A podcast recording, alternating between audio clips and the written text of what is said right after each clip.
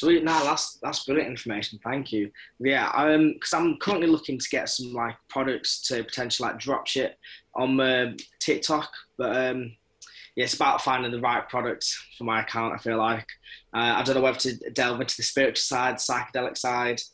It's just going to be a trial and error of figuring out what's best.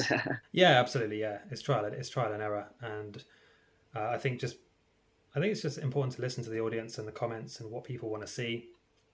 Um, the only thing I would say about dropshipping is I've you know experimented with that.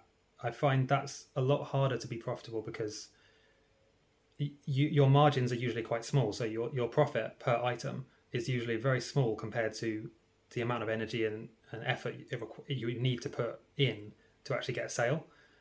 And it's it's actually the same amount of effort to sell something more expensive than it is to sell something cheap for you as the as the person selling it. So my personal advice would be to to focus on a mid-priced course, like a video course, anywhere from a hundred to five hundred dollars, and get really good at selling that.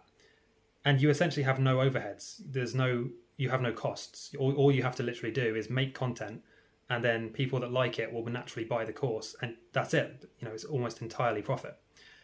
Uh, plus, it's easier to change and update and improve, and you don't have to worry about refunds, stock, warehousing uh, I mean, it really depends, you know, which way you want to go with it. But that's my yeah, no, that's that's an interesting point actually because there is definitely a lot of expenses that come with the drop shipping, isn't there?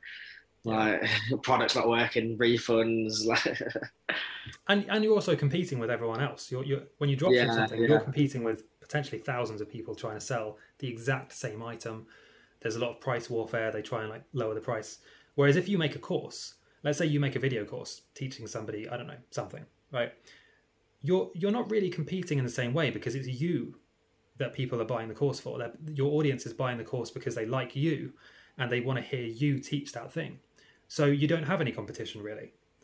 As long as you make a really good quality course and people like your your content and your style, then yeah, yeah. you know you have no competition. Yeah, that's brilliant. I'll have to fully look into that. yeah, it's good. I would advise I would advise it. Yeah, but I think I think the world is changing in that way. People are more open to making an online income, remote working. And I think, yeah, I think that's going to shift a lot of things. You know, people are going to look at their country that they're currently living in and wonder why they're actually there. Like, I know it sounds obvious. Well, I live here, right? But why are you there? Like, if you if you could work anywhere, would you actually choose your country? And I think for a lot of people, the answer is no, because there's almost always somewhere better that's cheaper that you would rather be, but you're kind of tied to one location because of your job.